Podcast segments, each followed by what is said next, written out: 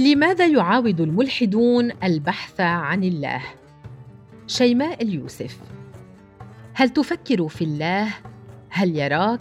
هل تتحدث إليه ليلا وتقص عليه أسرارك وتطلب منه المساعدة؟ هل يجيبك؟ هل تشعر بأنه يسمعك أو يلبي دعواتك؟ هل تعاتبه عندما يهمل تحقيق أمنياتك أو ينساك؟ هل ما زلت تؤمن به؟ إن كنت مترددا في الإجابة أو تريد أن تراوغ فاعلم أن هناك جدارا يمنعك. سدا منيعا يحجز بينك وبين حريتك. ولكن ماذا إن حصلت على تلك الحرية المحظورة علنا؟ وآمنت بعدم وجود الله حتى ولو كان ذلك الإيمان سرا بينك وبين نفسك. هل تعود مرة أخرى لتبحث عنه؟ أي الأسباب قد تدفعك للبحث عن الذات الخارقة المتمثلة في الله من جديد؟ بوسعي أن أقص عليك موقفا بسيط يمكنك من خلاله أن تستنبط الأسباب التي قد تدفعنا جميعا للبحث عن الله حتى لو لم تصل إلى محطة الإيمان بعدم وجوده. ففي الإجازة الصيفية لعام 2017 قبيل بدء العام الدراسي الجديد بدأت أفكر في مشروع تخرجي الجامعي وأسأل نفسي كل يوم من أين أحصل على مصاريف هذا المشروع. كل الأبواب التي يمكن طرقها كانت مغلقة أمامي حتى أن قرار العمل خلال الإجازة أخذته لكن فرص العمل داخل القرى النائية المهمشة شبه معدومة والسلطة الأبوية تمنع خروج الفتيات إلى المدينة أو سفرهن بمفردهن من الريف والصعيد إلى القاهرة.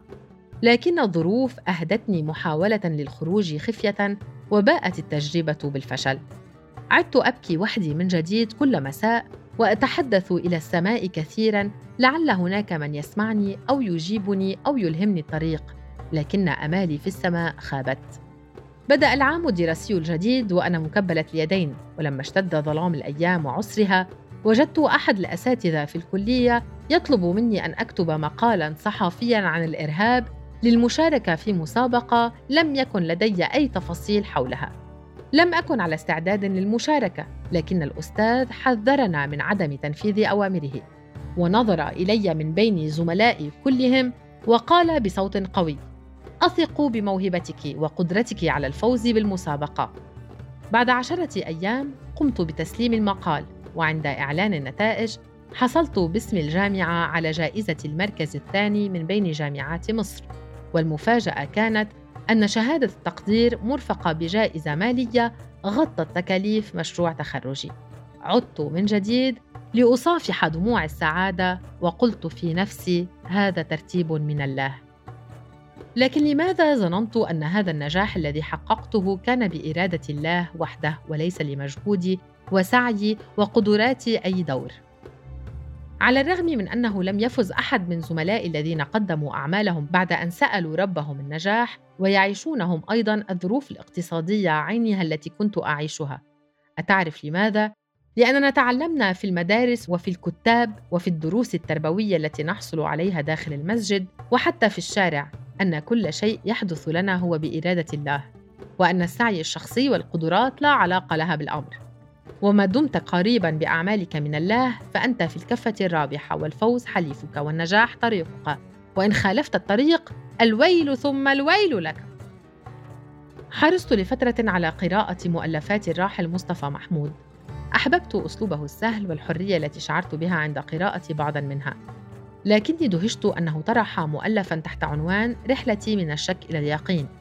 أي جدار يا ترى أجبره على تغيير رأيه؟ أهو جدار الخوف. فالبعض يقول أن هناك جملة من التهديدات وصلته عندما شعروا بانحرافه عن مسارهم وأخذ القراء معه إلى بوابة الفكر والتأمل وربما تستشعر بذلك في جملته تفكرك في الله ساعة خير من تعبدك ألف ساعة. ذلك لأن الكثيرين يقدسون التعبد أكثر من تقديسهم للإله نفسه. يقدسون المظاهر أكثر من التقديس الروحي للرب الذي يؤمنون به. وكأن إيمانهم يتمثل في المسبحه وصلاة الجماعة وزيارة الكعبة. يقدسون رمضان وكعك العيد ورجال الدين أكثر من رب الدين فهم يرفضون الفكر. رأيت مقطع فيديو لشاب يدعى أحمد حرقان وهو أحد المدونين على اليوتيوب. وجدته يعلن إسلامه من جديد. ذلك الإسلام الذي قال إنه تركه عندما آمن بعدم وجود الإله. فتعرض للسب والتجريح والتهديد بالقتل حتى عاد يكفر عن الإثم الذي ارتكبه لمتابعيه. وكأن الله أمرهم بمحاسبته فحاول أن يعتذر لهم حتى يعفو عنه. لكن من يفهم تعبيرات وجهه جيدا في الفيديو يتأكد أنه مجبر وأن الاعتذار فرض عليه. جدار الخوف منعه من أن يستمر في الطريق الذي اختاره بنفسه ولم يجبره عليه أحد. ثم تتفاجأ بنشأة علاقة قوية بينه وبين الشيخ عبد الله رشدي خطيب مسجد السيدة نفيسة السابق والمعروف بتصريحاته الجدلية خاصة فيما يتعلق بالمرأة. وعلى الجانب الآخر نجد المدون شريف جابر الذي يقدم حلقات متنوعة تنتقد الأديان والذي تلقى تهديدا بالقتل. ثمة أوهام نفسية تقود الأشخاص الذين تركوا الإيمان بالله إلى العودة في البحث عن الإله من جديد. معظم هؤلاء الأشخاص تكون أعمارهم تحت سن ال 25 عاماً ويكونون مراهقين في أفكارهم ومراهقين في قراراتهم ومتسرعين دائماً.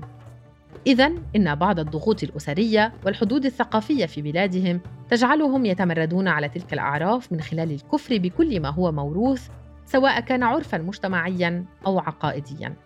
سألت أحد الأصدقاء وهو شخص ملحد عن الأسباب التي قد تدفع بالملحدين للعودة إلى الدين أو البحث عن الله فقال الوهم. نعم هو يقصد ذلك الوهم الذي يتخيله الشخص الذي انقطع عن الصلاة وقد اعتاد عليها ثم بعد الإلحاد لم يعد يسجد لربه أو حتى يناجيه. فإذا سعى إلى تحقيق هدف وتعثر في طريقه ظن أن بعده عن الله هو الذي منعه من تحقيق حلمه. ما يستوجب عليه فعله في هذه الحالة هو البحث بشكل جدي عن وسائل تحقق له أهدافه من دون انتظار قوة خارقة تنصره. قد تكون هذه الحالة سائدة بين الملحدين من الشباب، فكيف نفسر عودة الأشخاص الطاعنين في السن الذين يمرون بالموقف نفسه إلى الإيمان مثل الممثل المصري الراحل محمود الجندي الذي كان قد أعلن إلحاده وبعد فترة حدث حريق في منزله تسبب في موت زوجته. جاءت النار على كل شيء في المنزل باستثناء المصحف وقد ظن أن ما حدث رسالة من الله لكي يبتعد عن طريق الكفر ويعود إلى الإيمان. ربما لم يفكر أن غلاف المصحف مصنوع من مادة مضادة للاشتعال بل اعتقد أن الحريق الذي راحت ضحيته زوجته هو الذي أنقذه من الكفر. كيف للرب الرحيم أن يحرق نفسا لم تذنب لكي يعطي نفسا مذنبة درسا في الإيمان كي تتوب؟ السبب المنطقي هو عامل السن. فالبعض يعودون إلى فكرة الإيمان بالبعث والخلود بعد الموت ويهتدون إلى الله كي يدخلهم الجنة ويرحمهم من هلاك النار. قد يكون التمرد على النصوص الدينية أو رجال الدين هو أحد أبرز الأسباب التي تجعل الأشخاص يتجهون إلى الإلحاد. وغالبا ما يندفع هؤلاء إلى التمرد على السلطات بأنواعها كلها. بعد سلطة الدين تأتي سلطة النظام الحاكم وما إن يقع أحدهم في هذه المصيدة حتى يعود إلى البحث عن الله كي يجد ملاذا يشكو إليه قلة حيلته. قد تكون عملية البحث عن الله لدى العائدين إلى الدين فكرة تراود كل إنسان ذي عقل وكلما بحث الملحد من جديد عن الله يضع دليلا على حسن صدقه. ولا بد وأن يكون الأمر هذا غريبا على المؤمنين لأنهم لم يعتادوا البحث لا عن إله ولا عن صحة دين ولا حتى عن أنفسهم. فهم لا يفكرون لأن رجال الدين يفكرون بدلاً عنهم ولا يفهمون لأن رجال الدين يفهمون بدلاً عنهم. لذلك تعد فكرة وجود الإله مريحة نفسياً. نحن تعودنا دائماً منذ الطفولة على رعاية الأب والأم لنا في كل خطوة. يفتقد الإنسان تلك الرعاية كلما كبر وبعدها يبحث عن أب جديد فيتوهم أنه يدعمه ويساعده وقد يكون ذلك هو السبب الرئيسي الذي يجعل الملحدين يعودون إلى البحث عن الله. لكن هذا لا يعني أننا ننفي أو نثبت وجوده. ثمة من يميل إلى الفكرة ويستريح لها وثمة من هو رافض لها تماما لأسباب مختلفة. قد لا نجد دليلا ملموسا على وجود إله كذلك قد لا نجد دليلا على نفي وجوده فهو صعب الإثبات كما أنه صعب النفي. كل ما علينا الآن هو فهم هذه القاعدة لنفهم المنطق. وبمعرفة هذا المنطق تتسنى لنا معرفة الغاية من وجود الخلق وعندها نحاول أن نقضي على المجهول الموجود في دواخلنا والمجهول الذي ينتظرنا علنا نصل إلى مقدمات الحقيقة.